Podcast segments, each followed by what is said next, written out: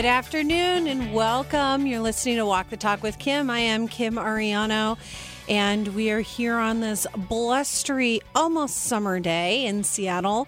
And I want to welcome everybody listening to the Walk the Talk show. I want to give a special shout out and thanks to our sponsor, Pearson Law Firm.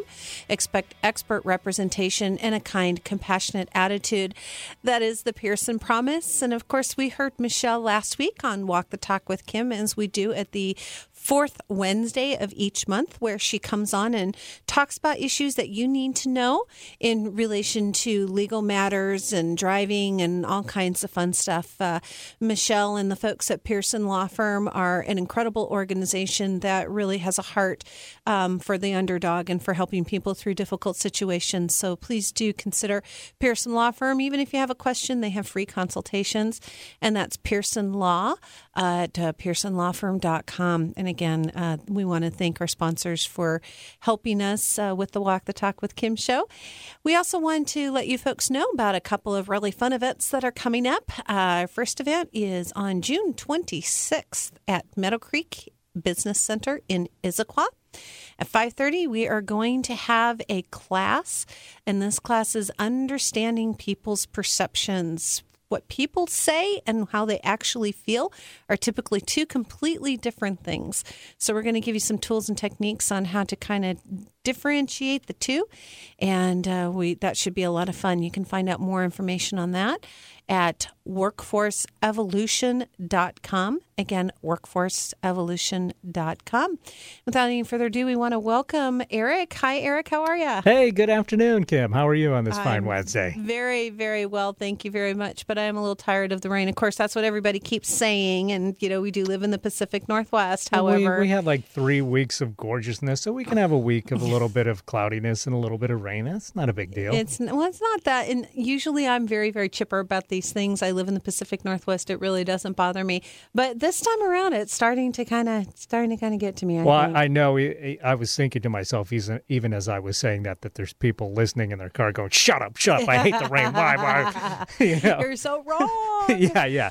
But you know, hey, I just don't mind it. No, well, that's good coming from a transplant from California. Well, true enough. No. I, I, guess I absorbed enough sunshine in my lifetime to put up with You're it all the rest of my on the life. vitamin yeah. D forever. Good for you. we went to the ocean this weekend down to um, Cape Disappointment and uh, it was very disappointing the first day because it oh. rained really, really hard. But mm-hmm. the second day, the uh, sun came out, and we were really excited to so aptly there. named one day, and yet the other day, Cape not so Disappoint, I yeah. guess, one day to point. But no, it it's a gorgeous a place. It was called Fort Canby for years and years right. and years, but they changed it back to Cape Disappointment because that's uh, originally what the Lewis and Clark uh, team called it when they reached it um, and because they thought it was somewhere else, I think. Yeah. And uh, and so they changed it back in celebration of the Lewis and Clark uh, centennial or bicentennial, something like that. Yeah. yeah. And so yeah, you learn all about Lewis and Clark when you go down to Cape Disappointment again, Fort Canby, and that's what we did when we went down there. My friend and I took our kids down there. My, the husbands were back at camp, yeah. and uh, we were at the state park down there, and we walked to the lighthouses and we walked around Fort Canby. It's an amazing park. You've got two lighthouses. You've got the ocean. You've got the river of, of the uh, opening, the mouth of the, the Columbia, Columbia. Mm-hmm. and you've got like three lakes in the park, yes. and they've got yurts and oh, it's, oh, it's yeah, it's a great place. place to go, and it's the Long Beach park. Peninsula Peninsula, right there. Long Beach, yeah, exactly. And I was able to get out and fly my kite, which I love to fly kites, and so that's a great place to fly. And so uh, we even got our kite flying in. The dogs got around. We even saw a dead sea lion, is what we guessed on the beach. so it was fun for everybody. We had a really, really great time. And welcome, Lindsay is Hi. here. Lindsay is our media producer. And I hope uh, those of you that have been on Facebook uh, for Walk the Talk with Kim have been noticing that uh, Lindsay's posting some really great stuff on there. And definitely uh, want you to go to Walk the Talk with Kim on Facebook and like our page. Uh, your likes help other organizations uh, get the word out there about some really great things going on, as well as you can listen to the rebroadcast of this show in case you miss it. And uh, how's it going, Lindsay? Pretty good. It's wonderful. Having fun? Mm-hmm. So, in addition to the media producer, Lindsay is a full time student at uh, Bellevue College studying nursing. So, she's got a lot going on. So much. so much going on. Well, um, at some point, that will never end. Probably not. Not with me. awesome. Well, we do have a really jam packed show. We wanted to get everything in the first five minutes today because I am so excited about our guest today. Um, I've heard this woman speak three times now, and every time I hear her speak, I am just enthralled and just completely wrapped with attention. You would think that she was talking for 10 minutes after an hour and a half of, of speaking. She's got some incredible stories. Her name is Helen Thayer and she was born in New Zealand. And uh, we, will bring her on. She can tell you more about her background. But she is one woman who has done some incredibly extraordinary things all over the world. She's hiked to some incredible areas uh, and has uh, pioneered and been the first in a lot of different places. And uh, we wanted to invite her on today, I think, because there's some lessons that are learned uh, in terms of planning and goal setting that we want to talk about. But I think mostly I want to uh, have our listeners kind of really enjoy her stories and be inspired that anybody, if you've got a goal you can do it. And if anybody has proven that, it's Miss Helen Thayer. So we wanted to invite and give a big uh, walk the talk with Kim. Hello to Helen Thayer. Helen, welcome. Mm, thank you. How are you doing today? Very well, thank you. Enjoying a bit of sunshine. Are, is it sunshine where you're at? Yes, it is. Oh, yes. Excellent, excellent. Well, I like I said, I've seen you talk, uh, give three different presentations, and and each presentation, um, we were so thankful was around uh, the books that you had written. So I feel like I've gotten to know you um, from these you know big adventures that you've had. But for listeners that aren't familiar with you or your work, tell us a little bit about yourself and um, what what the Adventure Classroom is all about. Well, I was born and raised in New Zealand and began uh, climbing mountains with my parents when I was nine years old. Then that um, progressed from there to high altitude climbing, which simply means climbing mountains over 20,000 feet high in various parts of the world. Um, then I represented three countries uh, on their national team, uh, a track and field team, that is, um, New Zealand, the country of my birth, and Guatemala, where my eventual husband was pilot and a helicopter pilot and then, of course, United States after I became a, a citizen. And then I went on to the sport of luge to become United States national luge champion. But mountain climbing was my was my real passion. And then uh, one day, as I was standing on the summit of peak communism at almost 25,000 feet uh, in Tajikistan, I realized that I really needed to share my experiences with other people. So you might say uh, my project, educational project, uh, was really born on the summit of um, peak communism at about 25,000 feet. And my goal in, for peak uh, for um, adventure uh, uh, for adventure classroom is to bring the four corners of the world to kids K through 12 into the classrooms and into into assemblies and um, and various various other groups, uh, boys and girls clubs, scout clubs, girl girl guide clubs, and so forth um, to teach them about this uh, this great big world that they're going to inherit, and uh, and also to um, respect other cultures. My husband and I are a two person team, and we're at present uh, touring the world and living with um, as many indigenous cultures that we can reach. And of course, most of them are very ancient um, and amazing lifestyles, and there's much to learn from these people to bring back to teach the kids about about other cultures and to um, in, instill respect for other cultures. And so, uh, on that front, the uh, not the last one that we talked about, but I know uh, one of your books, uh, "Walking the Gobi," I believe is the name of the book, yes. that you um, lived with Berbers in the Sahara Desert for a little while. Yes, uh, my husband and I, the again, always just a two-person team. If I'm not alone, then then we're, we're I'm with my husband, and uh, we walked this time. This was just last year. We walked 900 miles in a very remote, um, very difficult part of the Sahara Desert, um, leading our four camels, and we actually traveled with the Berber tribe. Uh, they were on their way to find a new source of water. And so we joined them with our four camels, and they had 12 camels, and off we went across the uh, the desert, and it was an amazing experience to actually live their life and uh, uh, experience um, events as they unfolded along the journey with these people. And how how do you make the decision about what you're going to do next? I mean, there there would be so many different places from a four corners perspective of, of where you can go. Do you look and, and decide on a place based on the degree of difficulty? is that one of your litmus tests, or no? Is there... uh, what, the litmus test is education. Uh, can we, first of all, can we go in to that area? Can we interact with the indigenous culture there? um, with the, the local flora, fauna, geography, and can we bring back a meaningful program that will impact um, the educational program, that bring a new a new a new look at education, a new way of bringing the world to kids, and many of these kids, of course, might never might never travel uh, very much, might not have that opportunity, but through our eyes, our photography, and our speeches and uh, writing, then uh, we can share what we learn and what we see. We're going to take a break, and when we come back, we're going to talk more with Helen Thayer and her adventure classroom. And you can find out more information at www.adventureclassroom.org. Come on back, we have more stories for you. You're listening to Walk the Talk with Kim.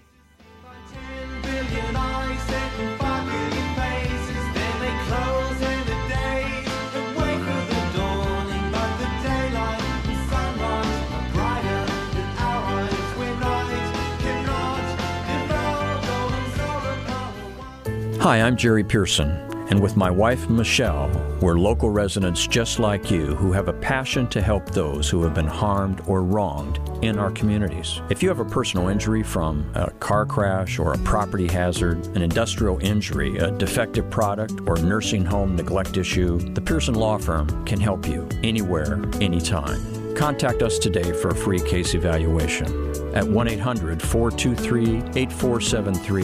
The number again is 1 800 423 8473. Or check us out at walkthetalkwithkim.com. Mount Si Gymnastics Academy is now open in North Bend, offering gymnastics classes and summer camps to get your little ones and big ones moving this spring and summer. From recreation classes to competitive team, they have the gymnastics scene covered in the Valley. Visit them online at www.mountsideGymnasticsAcademy.com or call 425 292 3152. Get your kids flipping and twisting into summer. Do you wish you could train your brain to be more creative?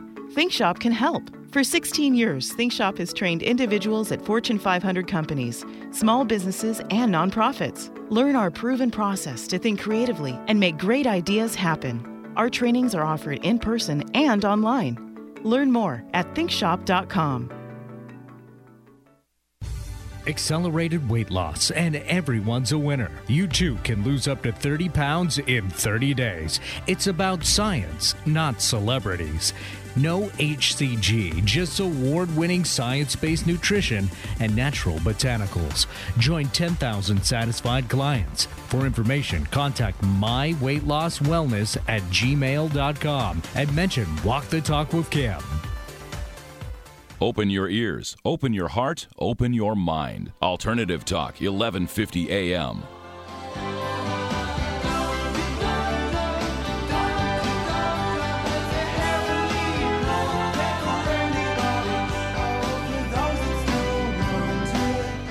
You're listening to Walk the Talk with Kim. Welcome back to the show. We are talking with Helen Thayer of Adventure Classroom. The website is adventureclassroom.org.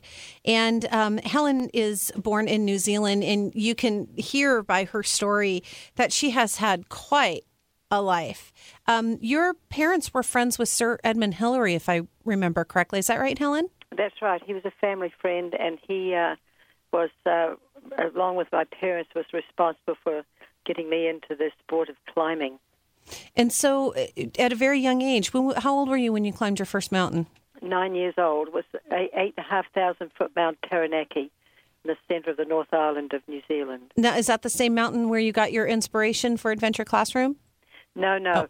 That was many years later. Um, I was just nine years old uh, when um, I first started climbing, but I was 48 when I decided to uh, develop Adventure Classroom, and that was on the peak of uh, 25,000 foot peak communism in Tajikistan. So A lot of water flowed under the bridge between the, the day I started climbing and the day I started to, the day I, I decided to uh, develop Adventure Classroom. Now, it sounds like your husband is also uh, quite accomplished uh, uh, hiker as well. Oh, yes, he's an accomplished athlete. He was actually, he and I were both on the 1973-74 national United States national luge team, and um, he's a retired helicopter pilot, and he's uh, definitely an adventure an adventurer in his own right. Wow. The last time that you came and presented to the group, uh, you came to Snoqualmie Valley Women in Business and have talked about your travels, which is incredible. Unfortunately, we're on the radio, so we can't see the pictures. Um, but the pictures are spectacular, and of course, your your stories are so riveting. But this last one that you talked about was something that was a bit near and dear to my heart. You know, in addition to um, meeting Berbers out in the Sahara, you also went and lived among wolves. That's right. My husband and I and Charlie, the um, the uh, Inuit dog or Eskimo dog, who the, he walked to the pole with me. When I walked alone to the magnetic North Pole at age 50, um, Charlie walked at my side um, to protect me from polar bears. Then, of course, he came home with me. Um, because of his wolf heritage, we thought that he might be a link between us and a, and a pack of wild wolves. It was just an experiment. We really didn't know if it would work, but it did work. To make a long story short, it did work, and we were actually able to live with three packs of wild wolves um, for the during the course of an entire year. Amazing, and you what struck me as you were telling the story about how you approached the wolves and, and how close you got. And it, it was amazing because you really had to go in, anyone that understands um, pack mentality, you really had to go in as very submissive. Yes, exactly. We had to go in um, as Charlie's uh, pack. Um, we wanted to um, show that he was our alpha leader, we were his pack and so he had to be very submissive to the alpha male of the summertime pack, and he, and so of course we had to show submission as well. And so, are you planning on going back and seeing what's going on with that wolf pack, or yes, are we've on... been back several times to check, and they're doing fine. The, the den continues to be used, and it's um, the family, of course, changes over the years. Uh, but it, they're there, and the hunters haven't got to them because it's in an extremely inaccessible area. It takes technical climbers, which is what we are, um, to even get into that area. So, um, and this is why we chose that area to study wolves, so that the hunters wouldn't get to them. And do you do they recognize you when you come back? No, what we do, uh, we lived with the the wolves for a year, but uh, in um, when we go back, we don't want them to become too habituated to humans. So we we uh, climb a high um, ridge that we can uh, uh, some distance away from the den, but we can look down in the direction of the den and we can see it, especially through binoculars, mm-hmm. so that we're not continually turning up um, because they don't need to become too too uh, quiet around humans all right. the time. And is Charlie still with you? He passed on at age 23. Wow. Which for a 100 pound dog, they say was some sort of a record. That's amazing. He had a, quite a life to live with you as well. Oh, yes. Whatever Charlie wanted, Charlie got. Can you tell us the story? It's a great story and how you met Charlie. Well, three days before I walked at the my first of all, I walked to the magnetic North Pole alone. I was the first woman to do so, but that wasn't the reason I did it. It was to begin the uh, Adventure Classroom project. Um, and I thought that this one would be a good educational program to start the whole project off with. And I bought Charlie from the Inuit people in the far, in the far north of off the northern coast of Canada, out on the Arctic Ocean on an island there. And I bought him, and so that he could walk at my side to protect me from polar bears. His job had been to keep the polar bears out of the village and keep the people safe. So of course he was a, a perfect companion for me. And so it, it, that was he a puppy at that point in time, or how old was he? Oh no, he he was probably about eight or nine years old. Oh wow! So you had him quite a few years. Yes, we did. Amazing. What was the scariest thing out of all these adventures that you have? What was the scariest moment that you can remember? Well, facing up to a polar bear standing six feet away from you, and you're staring into those little black eyes, realizing there's really nothing that can be done on my end. Um, it's all up to the bear. And uh, I just hoped that he would take my, take me off his menu as quickly as possible. And um, so apparently I didn't look too appetizing, so off he went. I remember a great story that you had told was, uh, I believe it's when you were walking with the Gobi Desert that you and your husband um, ran into the Chinese. Oh yes. Can you tell us that story? Well, we were walking. We walked um, 1,600 miles across the Gobi Desert, and uh, we were on the Mongolian side of the um, Chinese border um, as we crossed the desert. And of course, we had been told if we if we if we if we go if we walk across the, the um, across the uh, border into China, we would be immediately shot. So, um, of course, that was a good reason to stay in the in the, in the right country, Mongolia. And uh, but because every map we had showed the border in some places to be in different different places, it wasn't aligned exactly the same on each map. So well, we did um, accidentally cross the border, um, and then of course uh, we were caught, um, interrogated for several hours, um, and the uh, our interrogator, a captain, a military captain, was felt very important. He had these two foreigners under his control, um, but he could find nothing incriminating in our in our. Um, we had, we were leading two camels. We called them Tom and Jerry. They they um, went through every single thing that, that we had loaded onto the two camels, but nothing was found that could incriminate us because they immediately uh, accused us of being drug smugglers. Well, of course, that was ridiculous. They knew it, but they there was just too fine a moment for them for this man to let go. I'm sure they probably sit at their check post for years on end, never seen another exactly. person. I, I was, it, we were just it was just perfect for them at last, something to do, and. Uh, and so, and a way to use it, uh, earn a paycheck as, as miserable as the paycheck is for those people. And so uh, finally, after many hours, um, I, I decided that I'd had enough of all this questioning. We just went on and on, and getting nobody, you know, nobody, it was nobody was going anywhere with the silly questions. And so I, I stood up to my entire five foot three, and this man was quite a bit taller than I.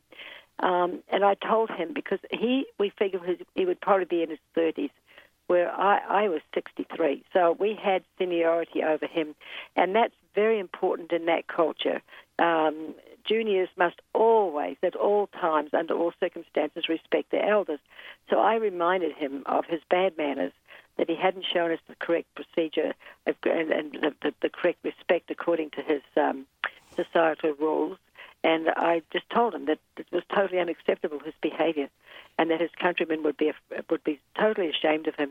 Well, this really drove home the point that I was trying to make to him, and so he suddenly changed his uh, whole course of action. We became his very best friends, and um, and finally he did send us on our way with a very merry wave and a, and uh, good wishes and so forth. It couldn't have been better, but it was touch and go for a while because he did keep reminding us that he, he had every right to shoot us on the spot.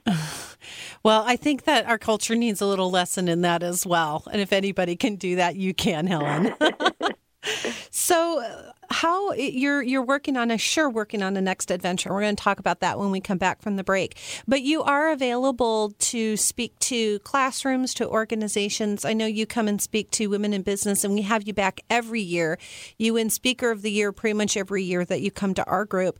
And the value that we get out of you speaking is you are so inspirational. It's really really hard to say, oh, you know, I'm not I'm not going to be able to get those clients that I want to get. And then you come in and, and show us how, um, like you said, five foot three and, you know, over the age of 60 can do all these incredible things. I walk out of there with no excuses, absolutely none. And so you're so inspiring. So, how does, um, are you available then to do yes, I, presentations? I speak, um, I speak to corporate America, um, non-profit groups, clubs, of course, schools um, and I have a, very heavy speaking schedule. All of my speaking fees support Adventure Classroom. So we're basically self-supported, although we are looking for sponsors because we're we're looking to expand our adventure classroom work a great deal, and so of course we're looking for sponsors. But all of my speaking fees go into adventure classroom, and uh, of course my books. Um, I have three books: uh, Polar Dream, the, my, the story of my walk to the pole; Three Among the Wolves, the story of of our year with wolves, and then walking the Gobi when Bill and I walked the, the Gobi Desert. Um, most of the proceeds of those also go to Adventure Classroom. Excellent. We're going to take a break, and when we come back, we're going to talk more with Helen Thayer about how she plans for these things, how this all comes together. It's a great lesson for those of us that are entrepreneurs or have goals in mind on, on how someone reaches incredible goals. It probably is uh, a lot more methodic than you might think. You're listening to Walk the Talk with Kim. Yeah. Look around the room, I can tell that you are the most beautiful girl in the room. In the whole wide room. Mm. Hi, I'm Jerry Pearson, and since 1977, we at the Pearson Law Firm have guided individuals and their families through the legal process to seek justice and restitution in insurance disputes and personal injury claims. At the Pearson Law Firm, we work hard to secure justice in civil matters with a network of resources, a wealth of experience, and a compassionate attitude. That's the Pearson Promise. Contact us at 1 800 423 8473. That's 1 800 423 8473 for a free case evaluation, or check us out at walkthetalkwithkim.com. Remember the pink tow truck? It was a Seattle icon. But did you know the mastermind behind the marketing was also one of Seattle's successful entrepreneurs? Learn life lessons from Ed Lincoln by reading his new autobiography, Life Through the Rearview Mirror. Available at area bookstores and online. Go to walkthetalkwithkim.com and click on the link. Hello, this is Kim Ariano of Walk the Talk with Kim. The reality is staggering. South Africa has one of the highest incidences of HIV AIDS in the world. This fact results in millions of orphans left in the care of other family members, friends, or fending for themselves in child headed households.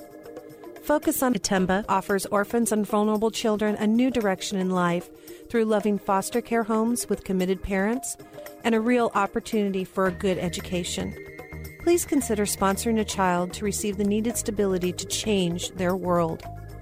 Go to itembakids.org or follow the links from walkthetalkwithkim.com.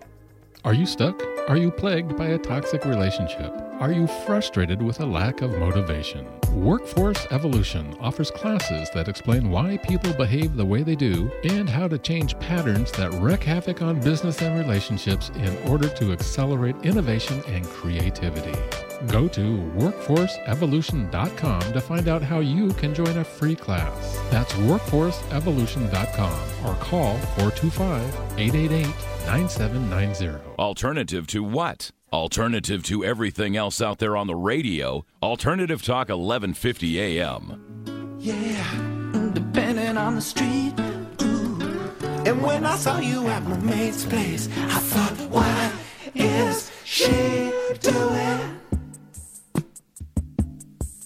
At my mate's place, how did they get? You're listening to Walk the Talk with Kim. So, for those of you that are going, what is Eric playing? Eric, tell us what you're playing. That's just some Flight of the Conchords, the most beautiful girl in the room. Right. And, the reason why? why? Why? yes? Because they're Kiwis, just like our guest today, Helen Thayer. So we're playing all music from New Zealand all for the New Zealand there. kind of music. I like it.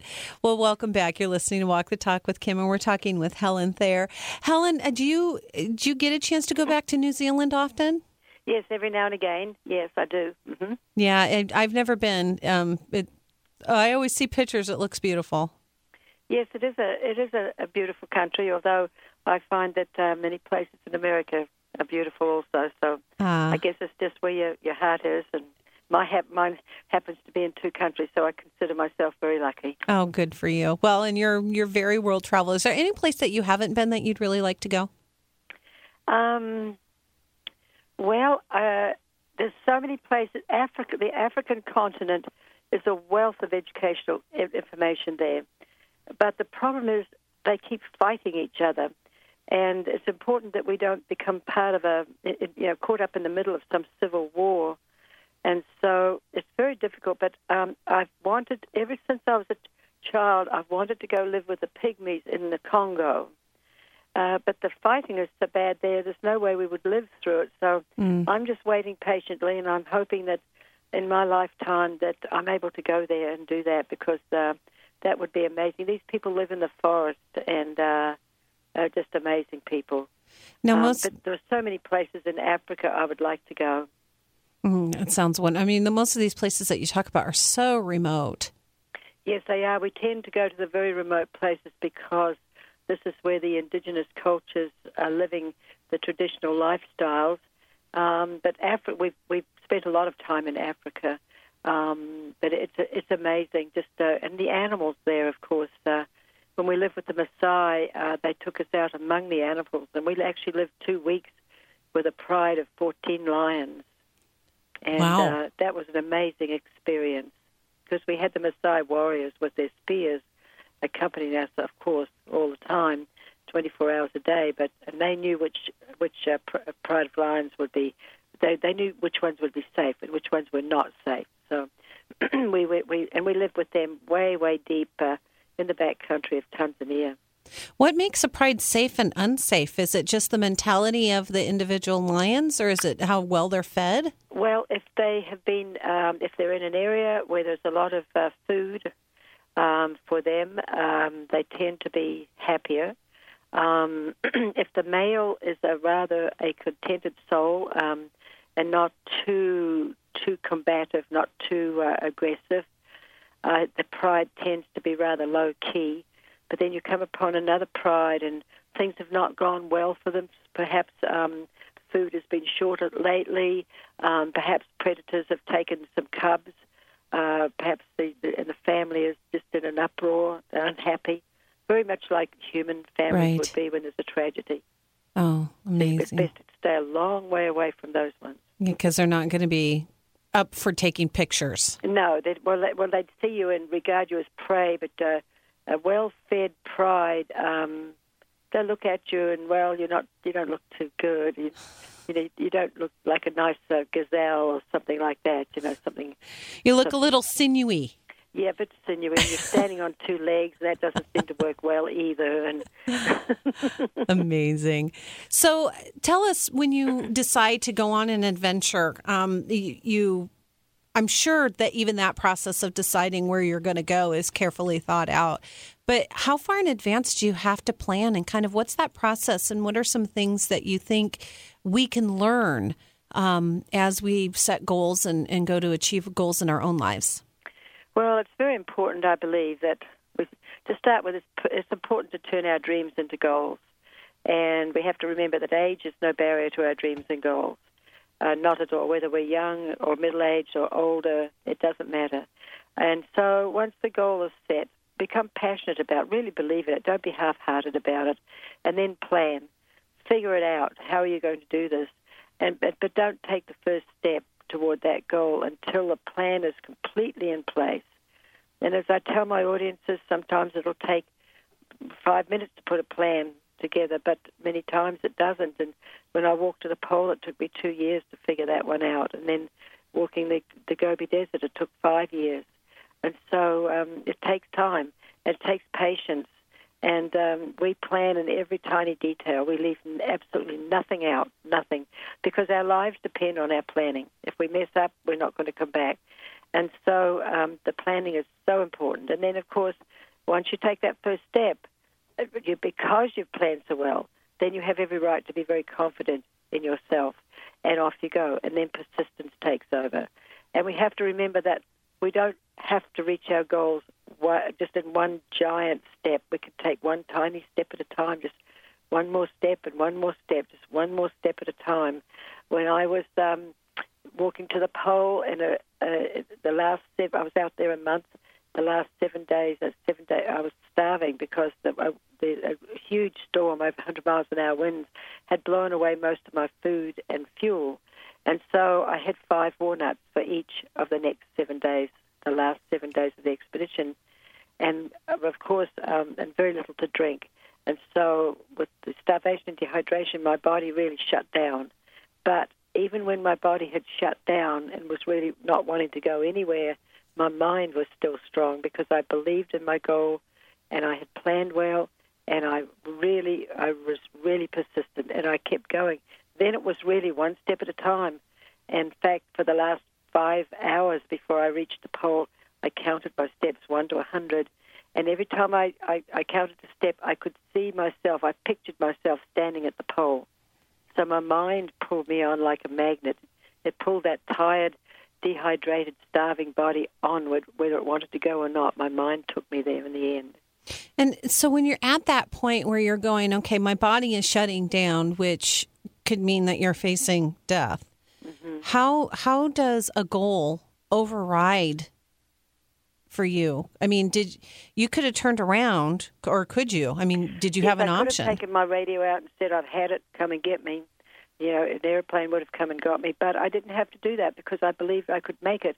You see, even for starvation and dehydration, I had trained for that in the Cascade Mountains. We live in the foothills of the Cascades between Snohomish and Granite Falls, and we we'd gone into the mountains, and I and I had actually trained for starvation and dehydration in the mountains every year. I, I'd spent two weeks just training for that every year, so that we know uh, my husband trains for it also. We know what starvation feels like. We know what dehydration feels like. We know how to handle it physically and mentally, and we need to keep going. You know, we just know we just it becomes so easy for us to continue on even through that adversity. So, how do you, um, and this is probably a little bit more of a, a, technical question, but just in case any of our listeners happens to get lost in the woods, how do you prepare for starvation and, and dehydration? I mean, what are some things that you need to know to keep yourself alive in those situations? Well, um, beforehand, of course, the way we train for it is that we simply go out, no dinner, nothing to eat or drink the night before, nothing to eat or drink for breakfast, put a heavy pack on full of food and fuel to, to and, and water and liquids, and we um, set off and do a 26 mile hike. And then uh, finally, when everything starts shutting down, we sit down and eat and drink but um, so we know, you know, we, we know how to handle it, and each time we do it, we try to go farther before having to mm-hmm. before having to sit down and, and take in food and liquid. But um, it, it's very important in going out, and in fact, I have on my website, um, on the Adventure Classroom website, I have a an awareness, a preparedness um, site where I talk about how to be prepared for the wilderness, how to, you know, what to do to go, what you should do if you're lost, and the main thing is when a person is lost in the wilderness, don't keep going, hoping something will work out. Stop. The moment you realize that you're lost or you're not quite sure of your way, stop and look behind you and see if you recognize anything. See if there's any way that you can retrace your steps and then and then start taking in in your, your environment. If darkness is approaching, right away set up a, a place that you'll be safe for camping um, to where you might be warm as possible. And when you go out in the mountains, even for a day hike, you should take extra clothing and some extra food anyway. Mm-hmm. Yeah, we often hear about hikers that um, we're just going to, you know, take a quick two-hour tour, and the next thing you know, they're in yeah, dire straits three days later. And the people are, remind, are relying far too much on cell phones these days. Oh well, if something happens, I'll get my cell phone out. What they don't realize is that uh, you might have to climb to a very high ridge to get any sort of reception if you're lucky. Mm. Yeah, I know so, that uh, for horseback riding, I go out quite often on, on horseback out in the woods, and you don't have to go that far and you're out of cell phone service. That's right. So you can't rely on that. You've really got to go prepared to come back. That you would think that would be self-explanatory. Yes, yes, but some, to some people, uh, we've seen people with the most uh, the just awful footwear. You wonder how in the world did you ever leave the car? and then um, a tiny, if they have a pack, it's a tiny postage stamp uh, that they're calling a pack. And no water. They might have a small bottle of water that they hold in their hand or something. And and we've come upon. I'm an, I'm also an emergency medical technician. We've come upon people twisted ankles and so forth. And you say, well, you know, where is your first aid kit? Um, let me get, get it out for you. I can help you. Oh, I don't have one.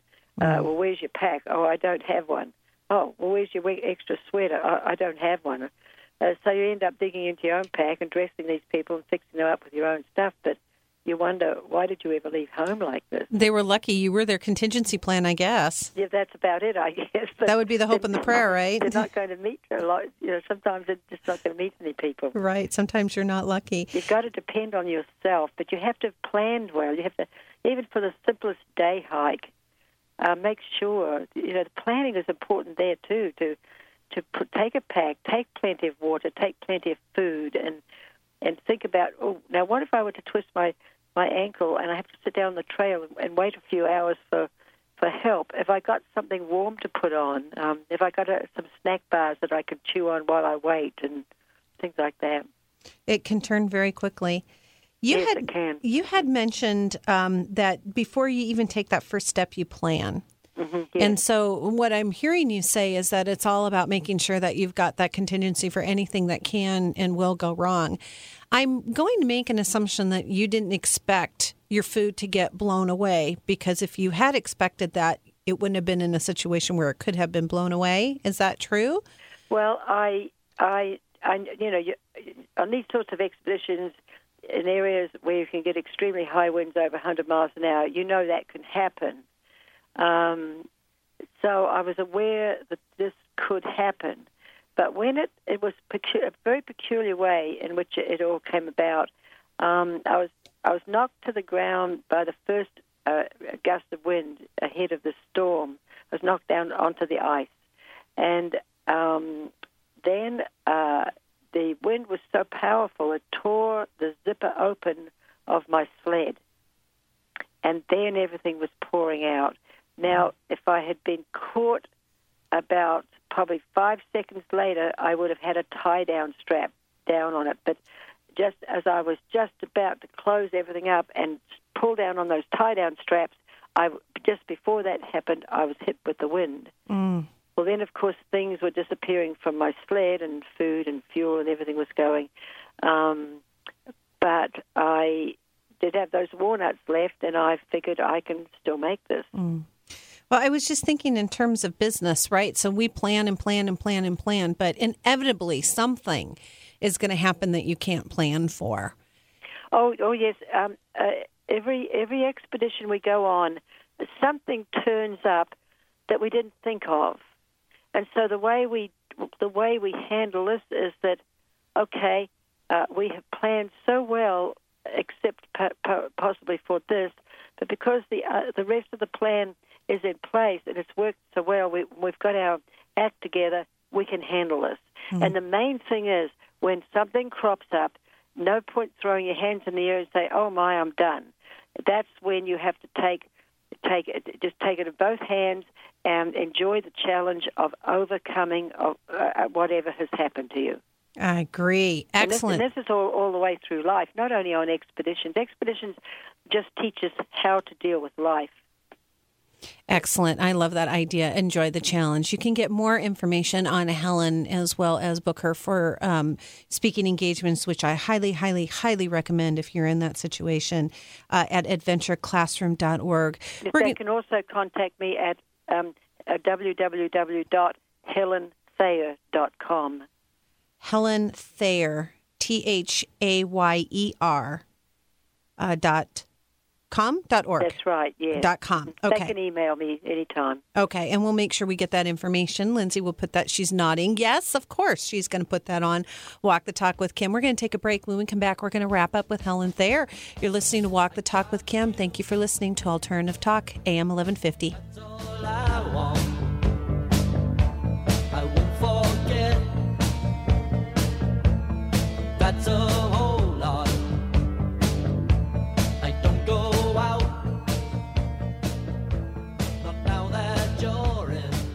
Have you heard the phrase, the beatings will continue until morale improves?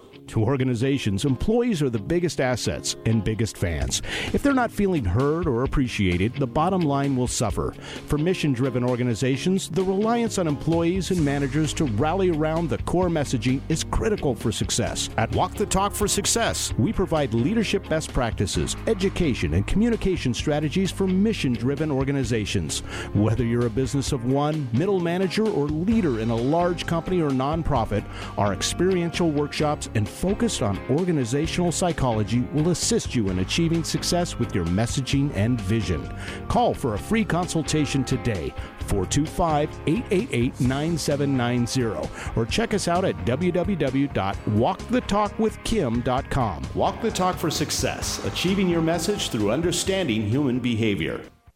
Hi, I'm Jerry Pearson, and at our firm, whether we're working on an automobile crash case or helping a client who's been injured by a defective product, we focus on justice. We're passionate about serving our clients. Our successful approach focuses on the right issue at the right time with the best tools and expertise available. We focus on collaboration and cooperation. Clients support that process, and they respect our abilities to manage the legal process, to demystify it, and to explain choices and opportunities and also their responsibilities.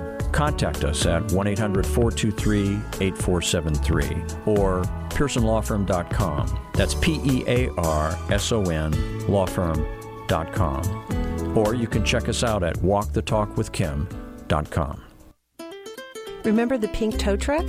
It was a Seattle icon. But did you know the mastermind behind the marketing was also one of Seattle's successful entrepreneurs? Learn life lessons from Ed Lincoln by reading his new autobiography, Life Through the Rearview Mirror. Available at area bookstores and online. Go to walkthetalkwithkim.com and click on the link. Proud to bring variety to your radio dial. Alternative Talk, 1150 AM.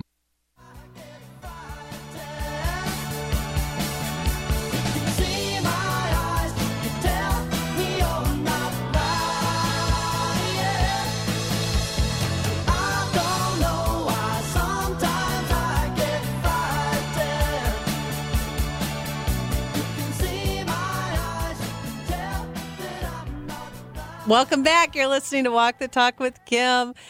I'm Kim Ariano, and we are wrapping up our episode today listening to Helen Thayer.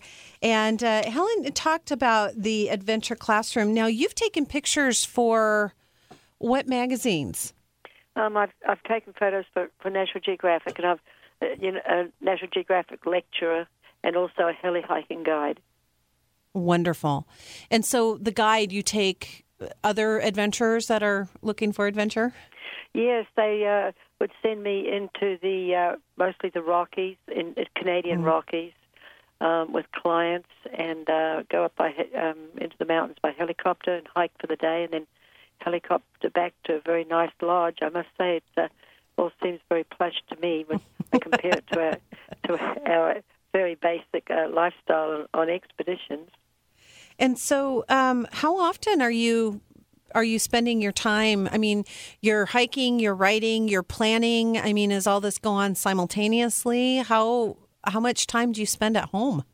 Well, I'm when I'm at home, I try to get my writing in and uh, um, planning for expeditions, and of course, uh, I'm a gardener, so I love to garden and so forth. And we have 12 acres and lots of rescued animals on our place, so um, there's animals to feed and garden to fix and and the writing and so I lead a very very there's not much not much space not many minutes in a day of my life when I'm when I'm really doing nothing. And then um, this, at the end of this year we're hoping to leave for northeast Ethiopia to go to the Danakil Desert. Um, we'll probably walk around uh, 800 to 1,000 miles, leading our our camels again and live with the Afar tribe. That's A F A R tribe. Um, they lead a tremendously difficult life. It's a, it's the toughest. They, it's reputed to be the toughest desert in the world. It's hot and it's below sea level and it's volcanic and it's sterile and it's it's everything uh, that they describe as just really a tough place to live. But these people live there, so we really need to go there and live with them, learn their lifestyle, and uh, bring back the information. Why? I, am looking at this from a systems perspective, Helen, not a, um, a philosophical one. But why would um, people live like that? I mean, one would think that they could walk to civilization and do better. Why? Why do you think that well, these groups our, choose? Our version of civilization is not theirs. Mm. Um, they uh, there are people living in the most sterile, difficult, um, what we might some might say the most dreadful conditions by choice. but they their ancestors have been there for hundreds of years. Uh, they've had this figured out, and uh, you know these people don't have um, electronics and those sorts of things. Uh, uh, they wouldn't know what to do with them if you gave them to them, and they're very happy without it. Um, one thing that we've learned in our travels is that ours is not the only way to live. Um, there are these cultures; every one of them teaches us something, and it's very humbling to realize that they don't need what the stuff that we need, that we think we need. Um, they do very nicely without it, and uh, um, and so they have no desire to uh, to step out out of that into into uh, the Western type world. And so, how do you learn about these um, different organizations? Do you have people that call you up and say, "Hey, I think you need to come here"? I mean, how? I mean, some somewhere there must be someone who knows. How do you get in touch with that that group? Is there like an organization? Oh, we have or? an African contact. We have a contact in various parts of the world, and we have we have a, a North African and a, and a and a Central and a South African contact. And um, for instance, uh, when we lived with the Bushmen, the Maasai, the Toga, the Toga, and now the and the Berbers, and now the Afar, they go in and they explain to the tribe who we are, our age, and our age is a huge advantage. If we were um, if we were 50 or below, uh, we wouldn't get in. But my husband's now 85, I'm 74, and so we get in really very easily because of our age. And the contact goes in, he explains why we want to come in, that we want to leave our Western ways at home, we want to learn about, you know, how these people to, to live and uh, um, learn everything from them. And, um, and because we're seniors, uh, we're readily accepted. Mm. Do you find that other cultures like this? I, I hear what you're saying is that they seem to be much more respectful. Oh, extremely so. The children are very respectful, very polite. Um, we've never met um, impolite children of any of these cultures that we have lived with, and we've lived with a lot of them now. Um, there's a lot of respect for age, um, a lot of respect for wisdom, and uh, it, it, it's really very refreshing to live with these various tribes people that we that meant, that would be considered in the Western world to be um, uncivilized, um, crude, uh, and all those sorts of words. But those words don't. We don't use those words. Um, it doesn't really it does not apply to these people. Their um, their way of living is um, exactly what suits them. It works very well. Um, they're at peace with themselves. They're at one with the the world, their environment. Um, they uh, they they learn to live through adversity, uh, and they do a lot better than we do in many ways. And so, how I know what you're doing is you're trying to bring this awareness um, through your uh, education, the adventure classroom. But how how ready do you think people are to hear this? I mean, are you finding that more and more people are interested in the story, or do you think that oh, people yes. just it's a it's a big uh, we're finding that it's really uh, of increasing interest rapidly so uh, the the other cultures of the world how do they live what do they do what do they think how how can any of their ways apply to what I'm doing um, how how do they work with the environment and all these sorts of things and and uh, there's a there's more interest now. Perhaps 15 years ago, people wouldn't have cared because there was only one one culture, and that's our own. But no, uh, now people are ready to listen and to learn. Um, people are more aware of, of other cultures now, and there's a, there is a real thirst for knowledge. When are you going to Ethiopia? Um, we hope October, November. So we're going to be keeping track of you here. We'll get your website up on our website so that people can follow. And again, if you want to uh, book uh, Miss Helen Thayer uh, and her husband to come, or if you're interested in reading some of her books that I highly recommend, there's Polar Dream, Three Among Wolves, and Walking the Gobi. You can go to helenthayer.com or, of course, adventureclassroom.org. Helen, thank you for coming on the show today. It's been my pleasure. Thank you very much. Thank you. You're listening to Walk the Talk with Kim. We want to thank you for listening today, and of course, to thank our sponsor, Pearson Law Firm. Expect expert representation and a kind, compassionate attitude. Check us out on walkthetalkwithkim.com, where you can get a replay starting tomorrow of this show, and you can hear Helen and her stories again. And again, we'll put all of the information on Helen Thayer and Adventure Classroom on Walk the Talk with Kim and walkthetalkwithkim.com. We want to thank all of you for listening today. And please look around, think about your, your earth, think about your environment, and have a beautiful day.